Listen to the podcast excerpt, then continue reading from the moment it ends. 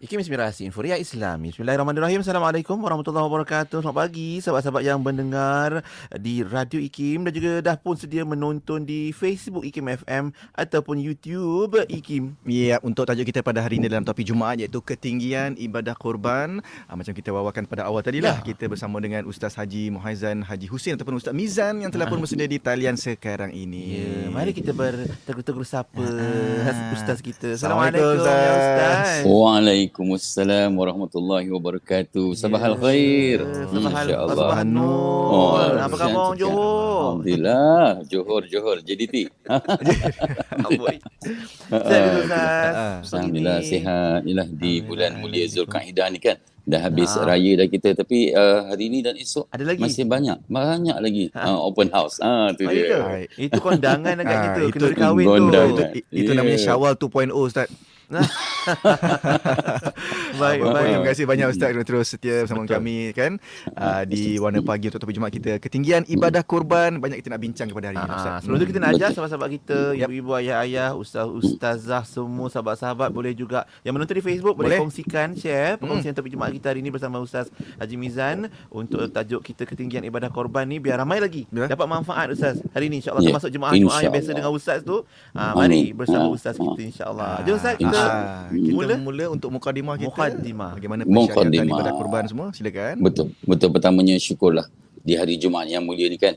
Malam-malam ni biasa orang doa malam tadi malam Jumaat untuk apa ya Allah uh, sedarkanlah aku awal di malam Jumaat dan dapat solat subuh berjemaah untuk dapat solat subuh uh, sajadah. Syukur pada Allah uh, tadi bagi kita dah solat subuh berjemaah, solat sajadah yang jadi imam pun tahniah kan ya. Dan hari ini subuh Jumaat. Ha pagi-pagi tadi lepas subuh je saya pun terus pergi sarapan di uh, keluang ni antara yang glamour ha. Abu Murtabak tu dia. Uh, memang seronok bila jumpa kawan-kawan di sana. Menceritakan yeah. tentang apa? Tentang ketinggian ibadah korban. Bila kita uh, lihat semula kan bila sentuh bang ibadah ni kita teringat uh, pesan Imam Ash-Syafi'i rahimallahu taala anhu uh, apa katanya? Jadikan akhirat di hatimu dunia di tanganmu dan kematian di pelupuk matamu ha cantik ayat tu saya ulang jadikan akhirat di hatimu, dunia di tanganmu dan kematian di pelupuk matamu. Kenapa? Hari ini kita cari apa sahaja, kita cari uh, rezeki apa sahaja dalam bentuk wang ringgit, dalam bentuk makanan, dalam bentuk apa sahaja ilmu, dalam bentuk kesihatan kan. Kesihatan rezeki yang paling utama tapi yang paling-paling penting semua rezeki tu kat tangan je kan. Kat hmm. tangan je dan yang kat hati ni adalah apa? adalah akhirat kita. Akhirat letakkan di hati kita. Supaya apa? Dia boleh terlepas. Ya? Yang mudah terlepas tu kat tangan je. Ya? Yang di hati ni jangan sesekali terlepas. Dan kita letakkan bahawa sesungguhnya kita kejar akhirat, dunia akan ikut. Kita kejar akhirat, eh, amalan kita dan sebagainya, dunia akan ikut. Sebab itulah dalam ibadah korban ni juga yang kita selitkan kenapa? Kita pegang hari ini ada yang tanya, Ustaz, macam mana ibadah korban ni? Adakah kita nak pilih yang paling murah ha, ataupun yang biasa-biasa ataupun sekarang ni banyak yang dah mahal Ustaz. Lembu seko pun kadang ya. sampai 8000. Ha tu dia. Jadi saya cakap ah, cuba tengoklah video Bangladesh tu. Ha tu dia. Cerita tentang apa? Bagaimana memilih binatang korban. Dalam pada itu ketinggian ibadah korban yang perlu kita faham, uh, perlu kita teliti, kita refresh kembali.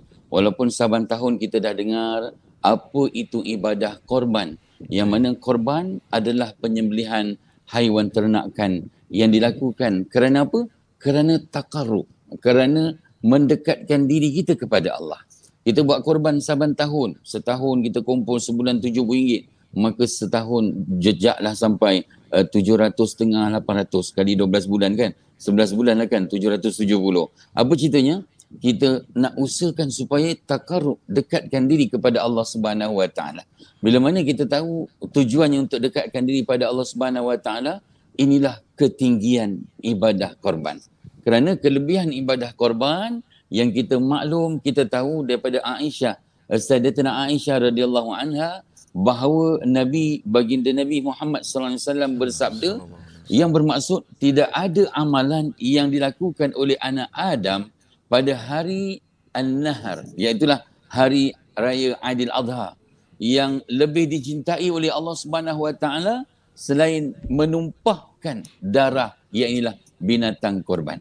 Maka sesungguhnya ia akan datang pada hari kiamat dengan tanduknya, bulunya dan kukunya dan sesungguhnya darah tersebut akan sampai kepada redha Allah sebelum ia jatuh ke bumi. Maka bersihkan jiwa kamu dengan berkorban. Hadis riwayat At-Tirmizi dan disebutkan tentang hadis ni jelas sangat. Bila dengar hadis dia jadi motivasi bagi diri kita. Bila sebut tentang hadis ini, tentang korban ni, terpanggil kita yang teragak-agak, yang masih kata nak buat kita eh, tahun lepas dah buat dah. Ha, banyak buat tahun lepas. Ha, ha. Satu bahagian, satu keluarga. Wow. Orang sekarang ni satu satu keluarga Seko. satu ekor ha, kan satu tujuh ekor bahagian. kan ha, tujuh bahagian eh, dalam masa yang sama sekarang ni bila kita refresh kembali rezeki yang Allah bagi itu banyak dan paling penting hari ini kita nak cari saham di akhirat sana sebab itulah yang paling afdal kita tahu dilaksanakan pada hari raya Adil Adha adalah menumpahkan iaitulah darah korban dan ibadah korban adalah satu ibadah yang agung. Bila sebut agung ni yang paling tinggi lah kan. Ya? Yang paling agung dan disediakan ganjaran pahala yang cukup besar oleh Allah Subhanahu Wa Taala. Jadi dalam masa yang sama ibadah korban merupakan sunat muakkad. Ada orang tanya juga hmm. wajib ke kan? Ustaz sampai disebut ulang kali eh, korban korban korban sebut ulang kali ni sebagai peringatan tazkirah fadzakir mengingat mengingati kenapa kadang-kadang kita lupa eh ingat-ingat rupa-rupanya tengok semula Oi, saya dah 10 tahun tak buat ibadah korban ustaz. Ha, Contoh ha, kan. Tak tahu dengar tazkirah. Tak tak tahu dengar tazkirah ni. Ha, kan. Ha, tapi hari ini kena smash sikitlah. Buat jangan tak buat. Ha, dia. jangan tangguh. dia. Supaya apa? Supaya kita faham yang disedakkan sunat muakkad yang amat digalakkan eh, bagi orang yang menepati syarat-syarat korban. Kalau tak cukup syarat korban, maka tak perlu lagi melaksanakan ibadah korban. Lalu kita faham hikmah daripada kita berkorban ni kan, uh, pertama kita akan rasa diri kita akan lebih dekat pada Allah. Khususnya waktu kita melihat eh, nak disembelih binatang korban tersebut. Ini hikmah yang tertinggi ni kan. Eh, nak disembelih binatang korban disebut pula nama kita. Tapi hukum sebut nama tu pun sunat je kan. Hmm. Ada kata ustaz dia sebut nama saya salah ustaz. Ah tu dia. Ah, bin dia setak binti. Oh nama sebilah eh. Hai dah marah dah ah, kan. Sebut lah. ustaz nama nama saya salah ni ustaz. Tak ada Muhammad kata contoh kan. Dalam pada itu ya dinyatakan sebut nama tu pun sunat. Tapi bila dah nama disebut kan kemudian nak disembelih ya Allah deep betul.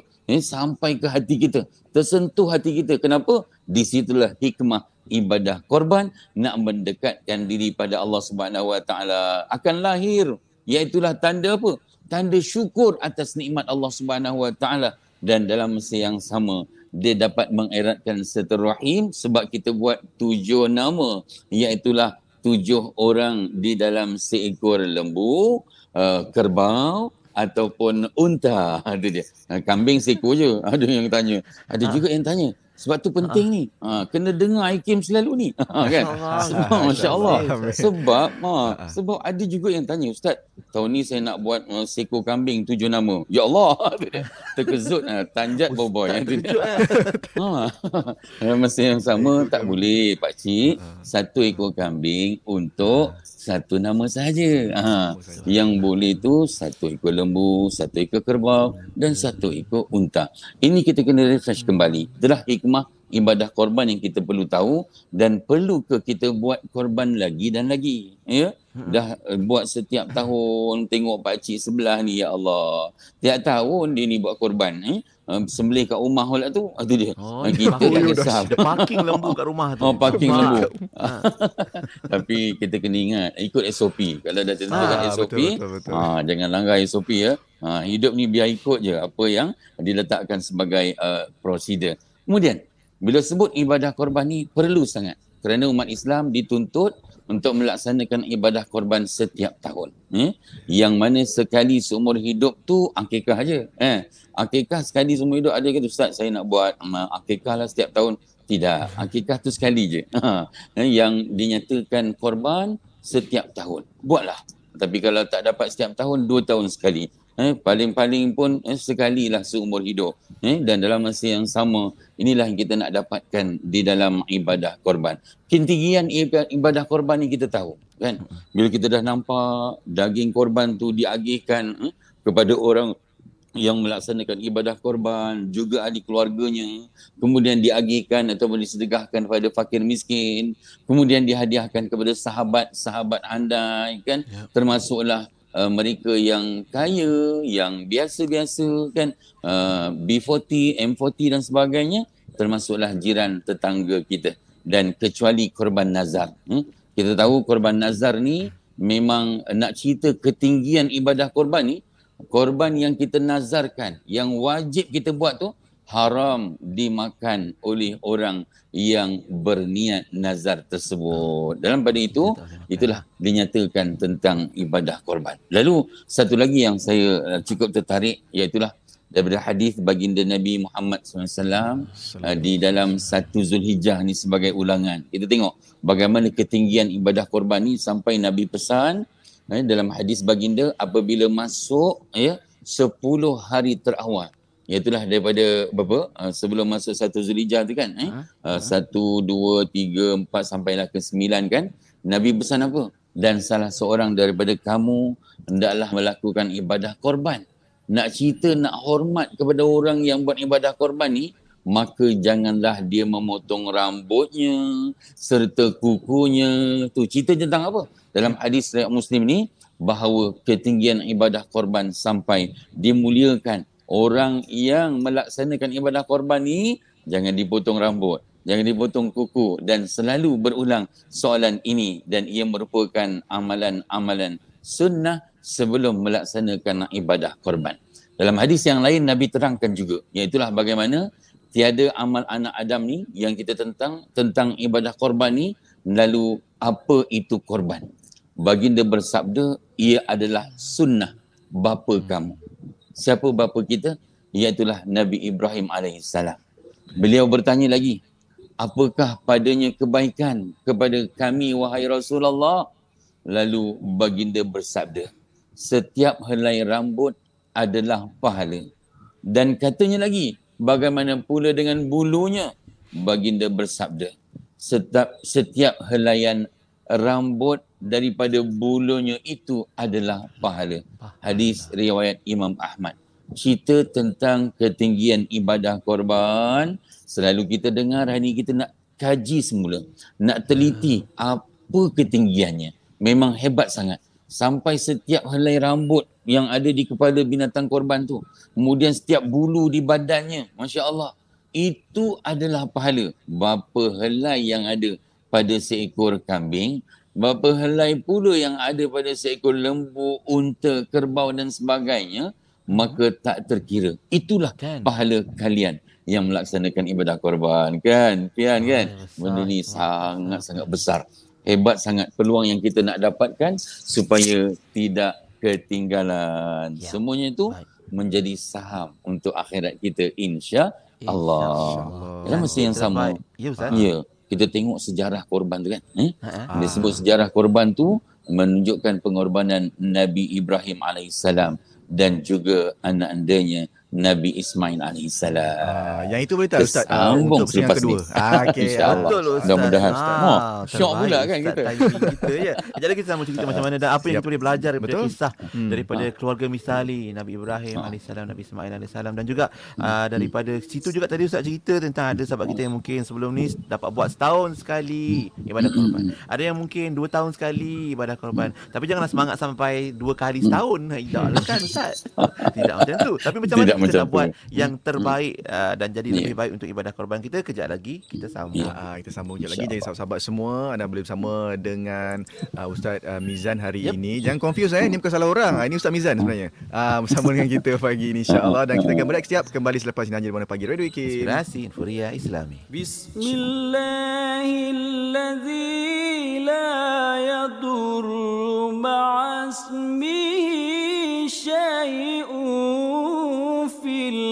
الأرض ولا في السماء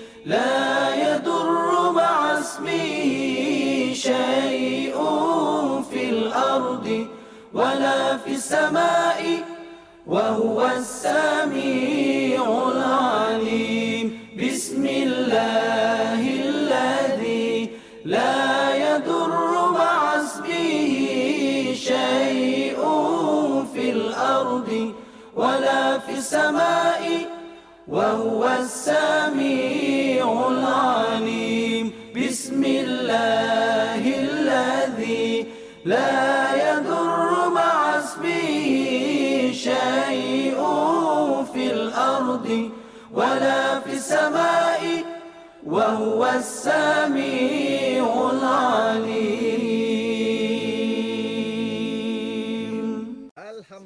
Kembali lagi bersama Lut dan Pian dalam topik Yeah. Jumaat kita ketinggian ibadah korban ah yang dah berkira-kira dah tengok akaun bank sekarang ni kata ah tak apalah Oh. mungkin setahun sekali ni dia pejam mata dia nak buat ibadah korban tak kira lah kambing ke lembu ke semua dia nak buat. Ah, sangat terkesan dengan Yep. mukadimah Ustaz Mizan tadi Kan? lah ya. Terus buka akaun Ustaz.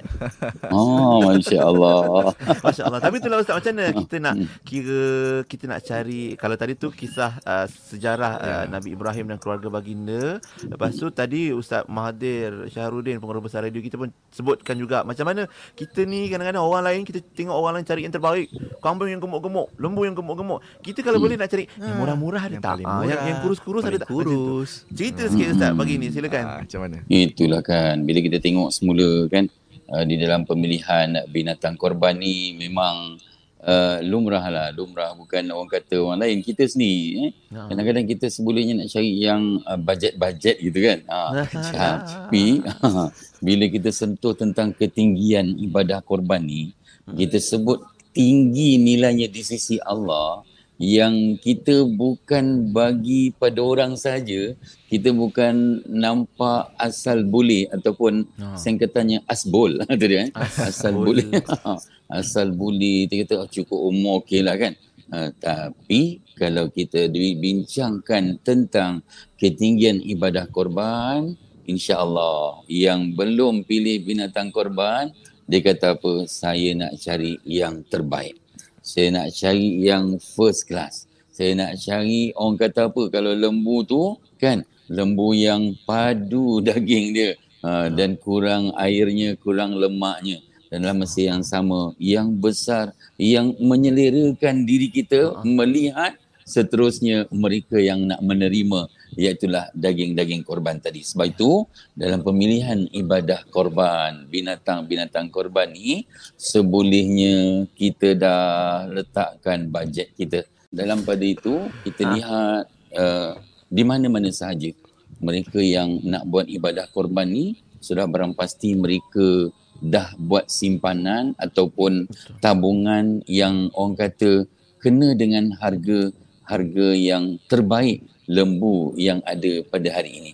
Sebab itulah di dalam pemilihan ibadah korban ni orang kata carilah yang kita sendiri tengok Allah ini yang aku nak.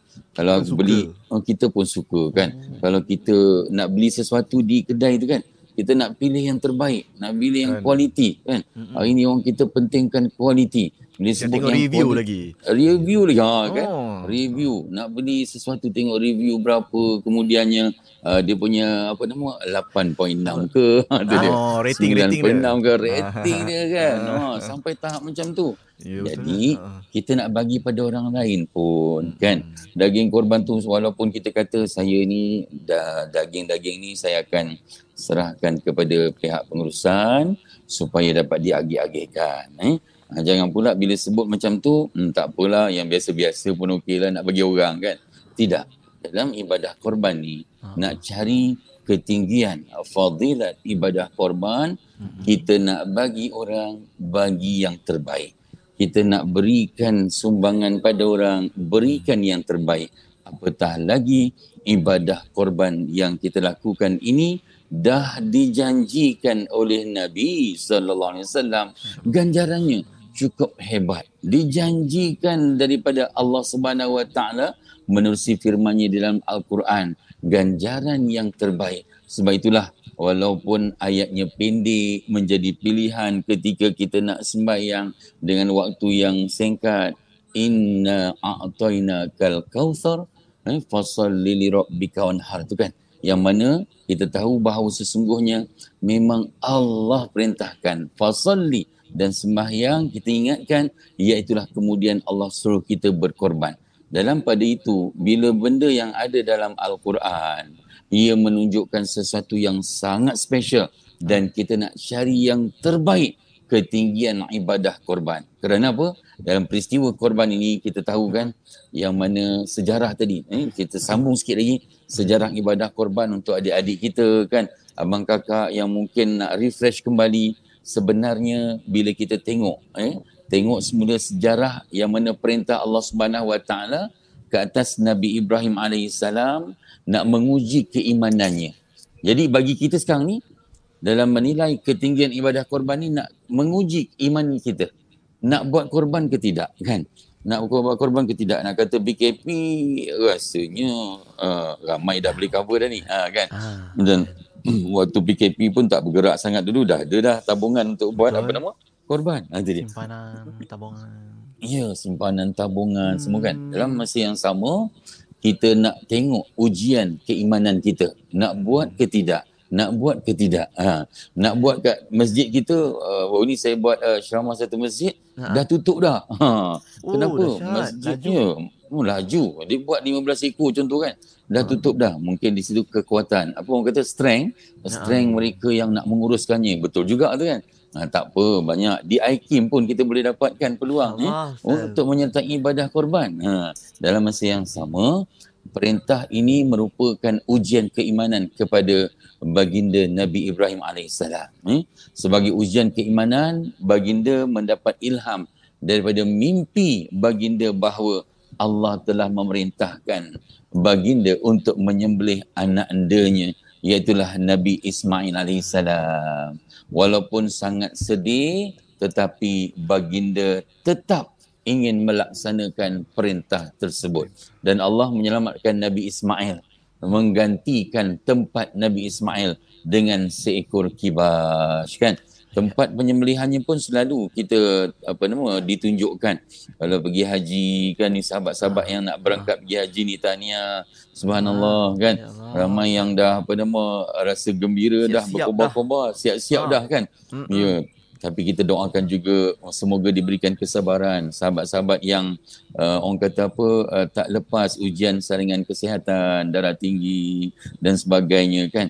Uh, yang tu kita kena redha kerana keperluan berada di Makkah tu kita perlu sihat eh, dan dalam masa yang sama yeah. bagi mereka yang nak pergi haji kan uh, mudah-mudahan nanti kat sana sepanjang sebelum ibadah haji tu uh, ziarah di Mina tu tengoklah Eh, dekat ha. tempat dekat dengan apa nama stesen LRT tu kan kat atas tu ada Masjid Zabih nama dia kan di situlah sejarah uh, tempat di mana baginda Nabi Ibrahim alaihissalam ya diperintahkan oleh Allah menyembelih anak andanya tersayang Nabi Ismail alaihissalam kan? Sejarah yang begitu hebat Nabi Ismail yang menghentakkan kaki sehingga terpancarnya air zam-zam.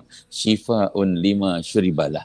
Dalam pada itu, kita letakkan sebagai panduan mengenai ujian keimanan kepada Nabi Ibrahim AS dan dalam pada kita sendiri, ujian iman kita. Ada tak kita buat plan, buat perancangan untuk apa? Kalau boleh setiap tahun hmm. tak nak terlepas at least paling kurang satu nama kan? Satu nama 700 berapa sekarang? 750 ringgit hmm. di Masjid Surau sekitar kita sekarang ni. Ya. kalau lebih sikit pun tak apa. Satu tahun satu nama. Ini 2021 ayah 22 ibu 23 alung angah sampailah ucu kan? Itu pun dah cantik dah kan? Perancangan macam tu pun dah cantik. Spend lah sikit-sikit kan?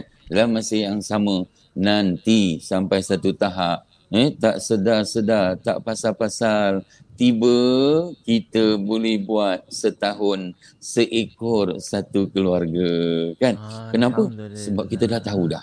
Nilainya cukup tinggi di sisi Allah Subhanahu Wa Taala dan dalam masa yang sama di perkara itu kita kena faham benda ni semua adalah uh, tuntutan daripada Allah. Dan bila orang buat tuntutan daripada Allah ni dia punya ganjaran memang takkan dapat ditandingi oleh apa sahaja yang ada dalam dunia ini kerana yang ada di dunia kita akan tinggalkan buat selama-lamanya yang mana kita tahu kan uh, kalau kita memakai wangian yang mahal, memakai pakaian yang mahal kan, branded, pakai tak salah pakai, ya. Tapi jangan dibanggakan. Kerana apa?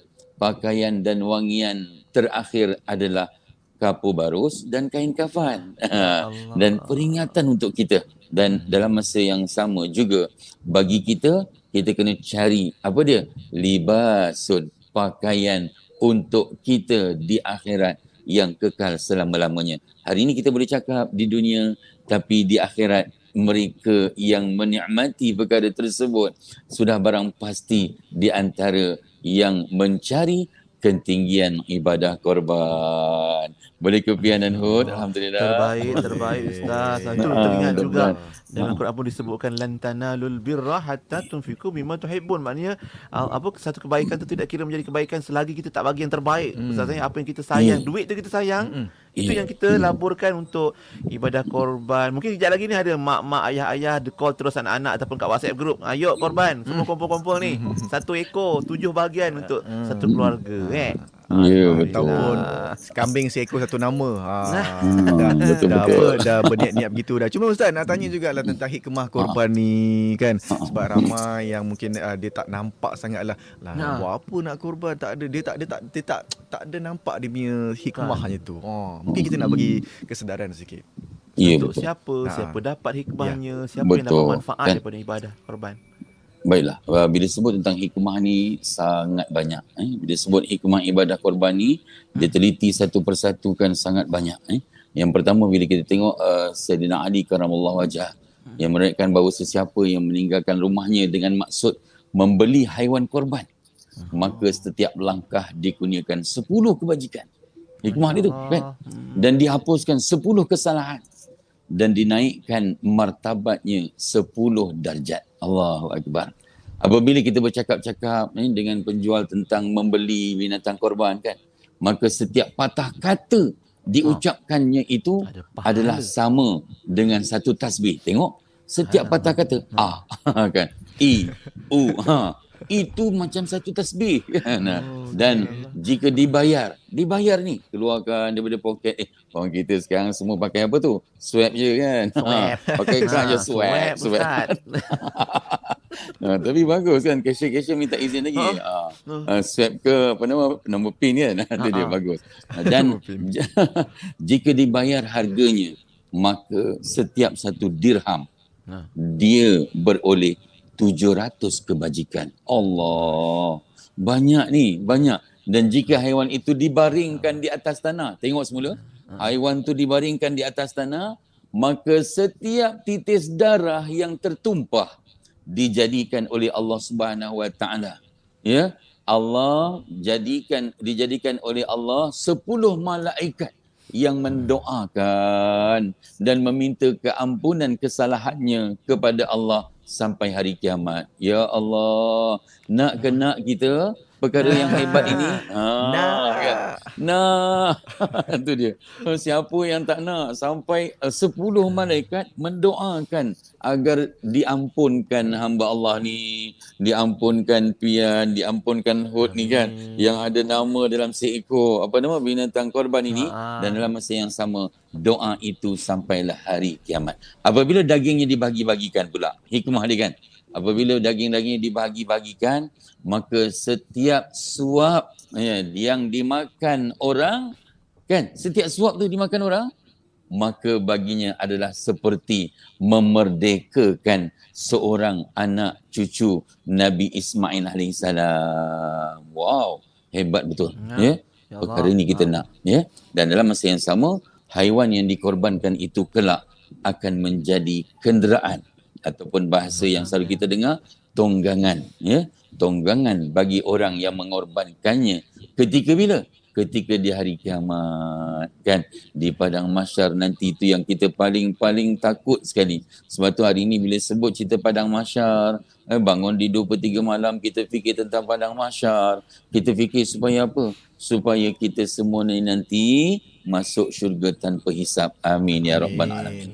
itu yang kita inginkan. Dalam hal ini juga baginda Nabi sallallahu alaihi wasallam bersabda muliakanlah korban-korbanmu kata Nabi kerana nanti dia menjadi kenderaan kamu ketika melalui titian siratal mustaqim.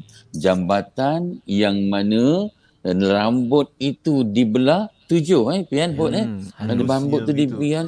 Tujuh. tujuh? Halus sangat. Itulah jambatan yang akan kita lintasi bagi menyeberangi. Naudzubillah min dzalik menentukan kita terus masuk ke dalam syurga. Mudah-mudahan kita semua para pendengar IKIM yang budiman semua kita ni doa banyak-banyak biar tergolong daripada golongan yang beriman, bertakwa, beramal soleh dan terus masuk ke dalam syurga Allah. Amin ya rabbal alamin. Amin. Selain daripada Ya itu, eh, kita tambah sikit lagi daripada orang yang melaksanakan ibadah korban ni kan akan dipandang iaitu dah dipandang siapa bukan dipandang manusia kita mesti ingat eh, pesan tok-tok guru kita kan biar kita mulia di mata Allah ya? Uh, walaupun hina di mata manusia. Tapi setakat ni kita tengok orang kita kalau mulia di mata Allah tu manusia pun pandang dia mulia kan? Hebat. Dalam perkara ini kita kena rebutkan sama-sama. Kata baginda Nabi dalam sabdanya iaitulah bukankah korban itu yang Nabi terangkan umatku? Yang baik ialah mereka yang berkorban dan umatku yang jahat ialah mereka yang tidak berkorban. Maksudnya tidak berkorban langsung dalam kehidupannya. Sebab tu timbul soalan. Bila sampai bab ni, ha, ni pun uh, lepas ni Ha. bergegas kita nak buat korban ni. Eh, Ah, timbul kan? soalan. Ustaz, hmm, saya ingat-ingat saya Ustaz, dulu arwah uh, bapa saya, arwah mak saya tak sempat buat ibadah korban Ustaz. Bila Ustaz baca tentang uh, hadis baginda Nabi ni, saya rasa macam takut pula Ustaz. Boleh tak kita buat untuk arwah? Ha, tu dia. Jawapannya? Ah, jawapannya boleh. Alah baru nak cakap kejap lagi. baru nak surprise. Tak apa, tak apa. Tak apa. Oh, Boleh. Okey, jawapannya boleh. Boleh, jawapannya boleh. Boleh. Tapi masa sembelih jangan letak nama arwah. Nanti orang masing terbeliak. Eh mana arwah ni? Datang ke? Dalam erti kata lain. Nak menyebutkan tentang ibadah korban tersebut. Buatlah untuk mereka yang telah kembali ke rahmatullah. Dia dapat pahala dalam kubur tu, kita pun dapat pahalanya. Tidak kurang walaupun sedikit. Mengapa perkara ini perlu? Kerana korban itu juga dapat menyelamatkan orang yang berkorban daripada kejahatan dunia dan akhirat. Dalam hal ini, baginda ingatkan pada kita. Iaitulah dalam hadis yang bermaksud, bukankah korban itu termasuk ibadah yang menyelamatkan orang, yakni menyelamatkan orang yang empunyanya daripada kejahatan dunia dan akhirat. Jelas perkara ini sebagai usaha kita. Sebab tu kita kena mantapkan iaitulah target kita setiap tahun melaksanakan ibadah korban. Baik. Wallahu a'lam. Azam Terbaik kita juga. azam kita. Mm-mm. Ah, baik. Kita nak belas sekali lagi Ustaz. Dan Ya. kejap lagi Ya. insyaAllah mungkin kita nak luangkan masa juga untuk jawab persoalan Ah, soalan banyak soalan ni, daripada Ustaz. sahabat kita ada yang kata kita disunatkan untuk melihat uh, sembelihan apa penyembelihan korban tu tapi ada antara kita yang takut tengok darah. Asal tengok darah nanti saya pengsan Ustaz. Jadi boleh ke kalau kita tak tengok ah Ya. dan ada lagi soalan-soalan Ya. lain yang Ter- ditanyakan. Termasuklah dia wakilkan kepada rumah dia Ha. kan. Dia tanya Ah. boleh ke nak perlu ke potong rambut apa semua. Kejap lagi Ustaz jawab Hmm. eh. Okey, Boleh, kita akan balik insyaAllah. kejap. Ah. Kembali selepas ini di mana pagi Radio K. Inspirasi Inforia Islami.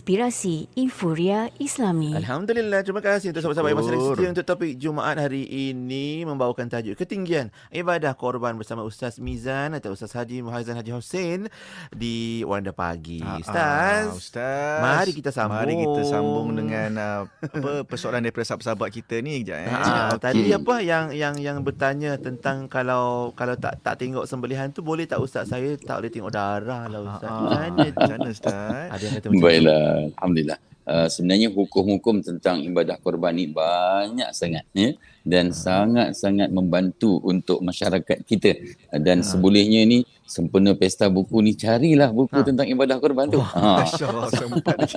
Sempat Ah, lagi itulah. betul. Semua sempat lagi. Terbaik, Sebab uh, singgahlah ke bus IKIM. Ha, tu dia. Ha, promo sekali Terima kan. kasih. terima Ha, kasih. sama Alhamdulillah. Ha, saya dekat Johor, anak-anak saya semua dekat PWTC sekarang. Ya, hebat anak-anak ustaz. untuk galakkan anak-anak pergi ke pesta buku kan Ah, dalam masa yang sama ah, tentang hukum ah, melihat ataupun tidak ibadah korban tu saya petik satu hadis eh baginda Nabi Muhammad SAW yang mana bersabda yang maksudnya bahawasanya Nabi telah menyembelih dua ekor kambing berwarna putih.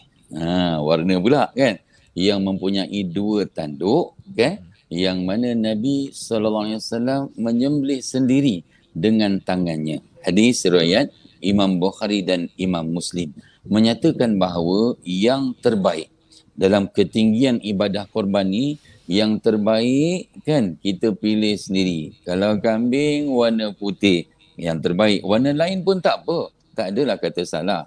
Right? Korban lembu dan sebagainya pun sama. Warna lain pun tak apa. Tak salah. Cuma sunat dan sunnah baginda Nabi Muhammad SAW. Lagi special kalau kita dapat sembelih sendiri kan. Dapat hmm. sembelih sendiri dengan teknik yang betul. Ha, jangan kata bila sebut uh, saya dengar radio IKIM motivasi apa nama topik Jumaat ni. Jumaat. Oh, ketinggian nak ibadah korban ni sembelih Ah. sendiri. Oh, tak ada. Saya tak boleh. Saya nak sembelih sendiri juga. Ha, kan? ada pula. Eh? Tapi benda tu kita kena pegang. Orang yang nak sembelih ni pun mesti ada sijil sembelihan dah bagi khusus kan. Hmm, ha, takut sembelih. Oh, kan? Tak, takut tak potong, tak terputus urat marih tu kan. Ha, urat marih yang kita belajar sekolah agama dulu kan. Ni Ha, ha. tak put, terputus sekolah agama eh. Sekolah agama eh. Seronok, seronok dengar Johor ni. sekolah agama eh. Uh, sebab uh, pagi tadi saya apa nama info pada kawan-kawan. Antaranya Ha. teringat pula zaman di sekolah kebangsaan Bandar Tenggara 2 dulu kan. Ha, oh, buat kenangan. ibadah korban kenangan tu kan. Hmm, buat ibadah korban tapi latihan sembelihan tu sebelum ibadah korban kita buat sembelih apa? Sembelih ayam. Ha. Ah, lain tau ayam dengan Ayam kambing kan? lain ustaz. Lain kan. Yang yang ayam tu pun kita Ha. tengok anak-anak masa di sekolah ke, kebangsaan Tenggara 2 tu kan. Ha. Kat bed kita kan tengok yang Ha. ada tu uh, sembelih tak terputus dia punya Ya, urat kan. jangan. Apatah Oh, lagi Akbar. lembu, kambing kan. Ha. Kena hati-hati. Cuma kalau dah ada latihan, dah ada khusus, dah ada sijil lagi kan uh, yang juga diperhatikan oleh Jabatan uh, Veterina kan maka yang tu sangat-sangat digalakkan nak mengambil kelebihan bagaimana dengan soalan sahabat kita yang Hmm. tak boleh tengok saya ni kalau nampak darah sikit je terus Ah, pengsan. hitam. Bukan hitam lagi, pengsan terus kan. Ha, tak sedar diri dah. Ha, terus naik stretcher, naik ambulans tu kan. Contoh Allah. eh. Jadi kalau sampai tahap macam tu, tak payah tengoklah. Eh? Memudaratkan. La darar wa la dirara fil Islam.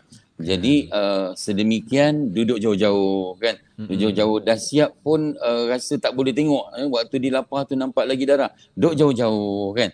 Tapi uh, selagi boleh uh, cuba-cubalah hilangkan perasaan tu uh, terutama bagi yang lelaki bantu-bantu untuk apa? Untuk melapah kan? Untuk membersihkan yang kotor-kotoran. Yang perempuan mungkin kalau ada uh, ruang lah kan. Tapi setengah masjid surau dah ada AJK khas. Jangan kacau. Ha, dah ada bab yang timbang daging pun dah ada dah khas tu. Ha, yang tu kita jangan cak kacau. Biar AJK jawatan kuasa, kuasa pelaksana yang melaksanakannya. Kalau kita boleh saksikan, saksikan waktu sembelihan. Tapi sekarang ni saya lihat uh, mengikut SOP dan kepentingan keselamatan, kesihatan uh, kebanyakan eh, uh, tempat lembu-lembu itu disembelih di pusat penyembelihan yang Hmm. diluluskan. Itulah jawapannya untuk itu Pian. Ustaz, Ha, Cerita itulah. tentang tolong-tolong tadi kan Ah, ada ah, AJK pengurusan jawatan kuasanya dah ada yang membantu tu. Biasa Ah. kalau masa korban kita biasa dengar ni lah apa cerita hai mana kepala mana ekornya tak tahu mana. Ah sebab apa? Sebab ada yang dah cop-cop katanya. Ekor ni dia punya tak boleh kacau, orang lain tak Allah kacau. Akbar. Kepala mungkin ada bahagian-bahagian tertentu. Ah, sebab kita pun bertanya boleh ke kita cop bahagian korban? Ah, macam upah lah gitu. Okey dia, ke dia datang datang tu semata-mata nak tolong sebab nak cop ekor dia kata. Allah Contoh, contoh, contoh. Ah, ah. Itulah, inilah fenomena yang berlaku saban tahun kan. Ya. Dah dua Okey. tahun ni PKP memang kita tak ingat lah kan, eh, tak berlaku. Eh. Tapi tahun-tahun sebelum PKP uh, yang mana antara perkara yang sangat hangat dibincangkan bila mana ada, minta maaf lah ya, ada yang kata uh, kepala ni kita nak uh, bagi tukang sembelih, dia dah tempah. Ah, tak boleh kan. Tak Ya. boleh dijadikan sebagai upah. Eh. Uh, tetapi kalau tuan punya lembu ataupun mereka yang dah berniat untuk korban ataupun dah diserahkan pada jawatan kuasa uh, kalau diputuskan saya ni uh, setulus hati lembu yang uh, untuk keluarga saya ni kepadanya saya nak bagi kepada tukang sembelih. Yang tu tak apa eh. Kalau dianggap Hmm. untuk apa nama sebagai uh, habuan sebagai sedekah sebagai upah yang tu minta-minta ditinggalkan ya jangan buat lagi. Memang ada yang kata ustaz saya saya minta maaf bila dah bercampur dengan uh, masyarakat ni kan. Uh, ada tukang sembelih yang jumpa saya ustaz dulu-dulu saya silap ustaz. Saya kata kalau upah sembelih saya dah tetapkan ustaz RM100 lepas tu kepala saya nak ekor saya nak ah, tu dia. Jadi sekarang ni bila dah dengar kuliah dengar topik Jumaat radio Aikin dia rasa terpanggil untuk apa? Untuk insaf dan bertaubat. Itu dia. Uh, dalam masa yang sama itulah di antara pencerahan ilmu. Jawapannya jangan dijadikan sebagai upah. Sama ada tukang sembelih tukang agih-agihkan dan sebagainya. Maka terimalah apa yang diberikan pada kita tanpa Hmm. kita tetapkan. Ekor saya cop tak boleh eh? Ha, dalam arti kata lain bimbang. Nanti yang ada kata apa pat-patnya siapa cepat dia punya kata dia dan berebut pula ah. nanti wallah Ya a'lam. Allah telah kisah Hmm. ekor lembu Aduh, korban. macam-macam Ah, kisah masyarakat ya. perlu kita tahu. Okey, ada soalan lagi ni Ustaz. Abang Mak Syahir kata, uh, isteri saya suri rumah sepenuh masa, saya nak buat korban untuknya. Perlu ke Nama saya buat lah. uh, sunnah tak memotong bulu di badan juga? Oh. Ah, wakil kepada isterinya. Ah, Ustaz. Ah. Ustaz tergamam Ustaz dengan soalan mana? tadi tu. Where are Ah, you? tak, Where okey, are ah, you? okey. Ah, there you are. Okay. Dengar Ustaz nanti Luke yang jawab Ustaz. Ah, saya tukang sampaikan soalan je Ustaz. Ah, betul. Mana? Macam mana Ustaz? Ha. Maknanya nama Yang mana? nama Boleh kah? korban tu atas nama isteri Hmm, mungkin hmm. dan ditanya perlu ke saya buat sunnah Hmm. untuk tidak memotong bulu badan Sang potong kuku? suami itulah. Ha, Hmm. hmm. suaminya perlu juga ke?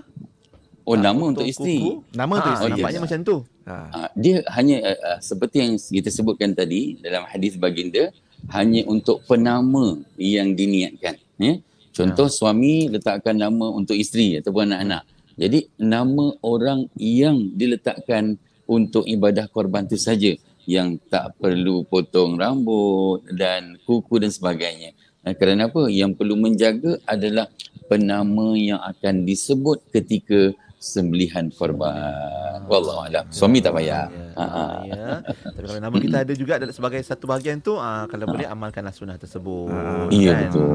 Ustaz, jom kita bincang pasal um, Ha. uh, rukun-rukun dan juga syarat-syarat. Boleh ke? Ah, Macam mana kita nak Ah, boleh, sempurnakan lah. Macam mana nak Ah. sempurnakan ibadah korban kita ni Mari Ustaz, kita. sebaiknya. Baiklah, tentang rukun ataupun uh, uh, syarat-syarat ibadah korban yang kita tahu binatang-binatangnya bagaimana kan dan dalam masa yang sama perkara-perkara inilah yang uh, sangat penting bagi kita supaya kita jelas eh. banyak sangat perkara yang uh, dinyatakan binatang korbannya bagaimana kan uh, kemudian umurnya bagaimana eh. dalam arti kata lain uh, korban inilah yang boleh menjadikan diri kita lebih lagi rapat pada Allah Subhanahu Wa Taala. Eh?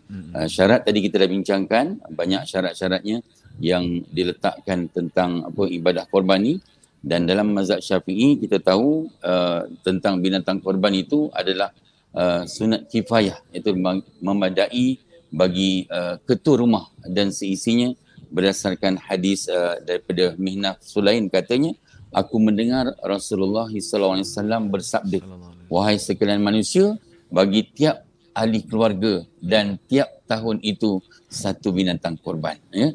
Dan uh, dalam masa yang sama syaratnya pula pada waktu yang disebutkan uh, menyembelih ibadah korban, dia mestilah selepas terbit matahari pada hari raya Aidil Adha dan selepas selesai sunat Aidil Adha ya, sekalipun sehingga ke tanggal uh, hari ke-13 uh, daripada Zulhijjah iaitulah 13 hari tasyrik yang kita letakkan dalam hadis riwayat Abarra. Sampai baginda Nabi SAW yang mana uh, dalam hadis ini juga bermaksud sesungguhnya perkara yang mula-mula kami lakukan pada hari Aidil Adha adalah meletakkan balik ke rumah dan lepas tu kami sembelih ibadah korban. Uh, dalam pada itu binatang korban yang membawa uh, maksud uh, sebagai satu penyerahan diri kita kepada Allah Subhanahu Wa Taala dan mudahan dia menjadi uh, panduan untuk kebaikan kita.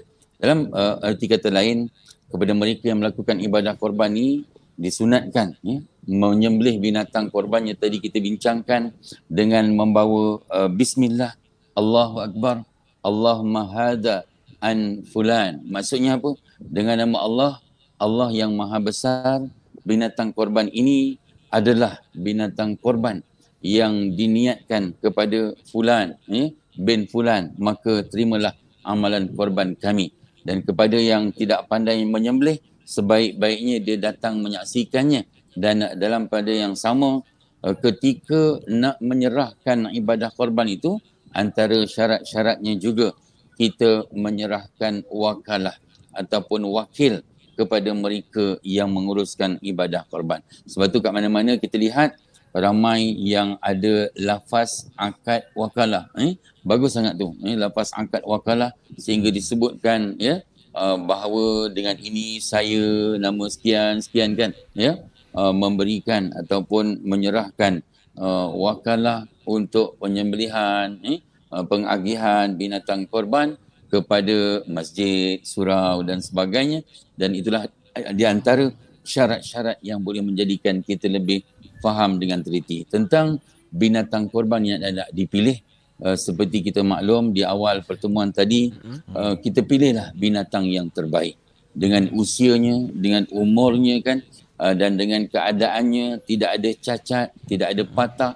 Yang ni mereka yang menternak binatang korban ni dia memang begitu sensitif eh hmm. sampai dia kata "Ah, lembu ni tak boleh tak boleh buat korban minta maaf lembu ni memang tahu. saya dah Oh. uh, saya dah sparekan untuk saya jual daging je uh, kenapa pak cik cantik lembu ni pak cik uh, minta maaf nak lembu ni syaratnya tak cukup kenapa Hmm. tanduknya patah kan Oh. eh ada yang kata cacat dekat sekian kakinya dan sebagainya Ya. perkara itulah yang sangat-sangat penting uh, kenapa ia merupakan di antara syarat-syarat korban. Ketinggian ibadah korban di sisi Allah Subhanahu Wa Taala moga dapat kita rebutkan insya-Allah. Amin. Hmm. InsyaAllah. Amin ya rabbal Baik. alamin. Dan rasanya itu juga terpakai juga Ustaz ya, selain daripada untuk masjid dan institusi yang berhampiran kita dengan NGO NGO pun begitu juga Ustaz kan yang nak melaksanakan ibadah korban di luar negara, negara-negara Ya. yang ber, apa konflik itu pun perlu juga kita jaga syarat-syarat tersebut Ustaz nah.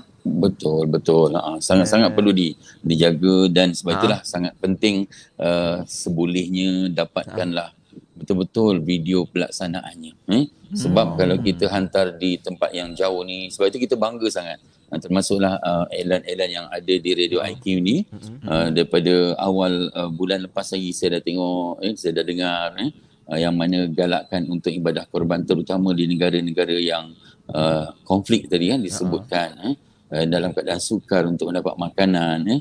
Begitu juga negara-negara di uh, Kemboja. Kemboja setiap tahun eh begitu di uh, Arab Saudi untuk pelarian-pelarian eh uh, binatang daging binatang korban tu yang paling-paling utama eh pastikanlah eh kalau kita tak dapat terbang memang tak boleh nak terbang ke sana kan eh Ha. kosnya pun tinggi eh Betul. jadi bagaimana bagaimana pastikan ada video ada uh, apa nama gambar eh? video tu pun pelaksanaannya betul-betul nampak nama kita disebut dan uh, bukan kita kata ah, saya dah serah tak apalah biarlah dia buat apa pun tak ada masalah dia kata eh? Ha. betul sebab niat kita tu dah betul dah tapi sebagai meletakkan seruan baginda tadi Nabi datang dan Nabi sembelih sendiri kita tak dapat datang kita tak dapat sembelih kita pastikan benda-benda tu memang betul dilaksanakan supaya mengelakkan mereka yang terlibat dengan apa? Dengan uh, scammer dan sebagainya. scammer, eh?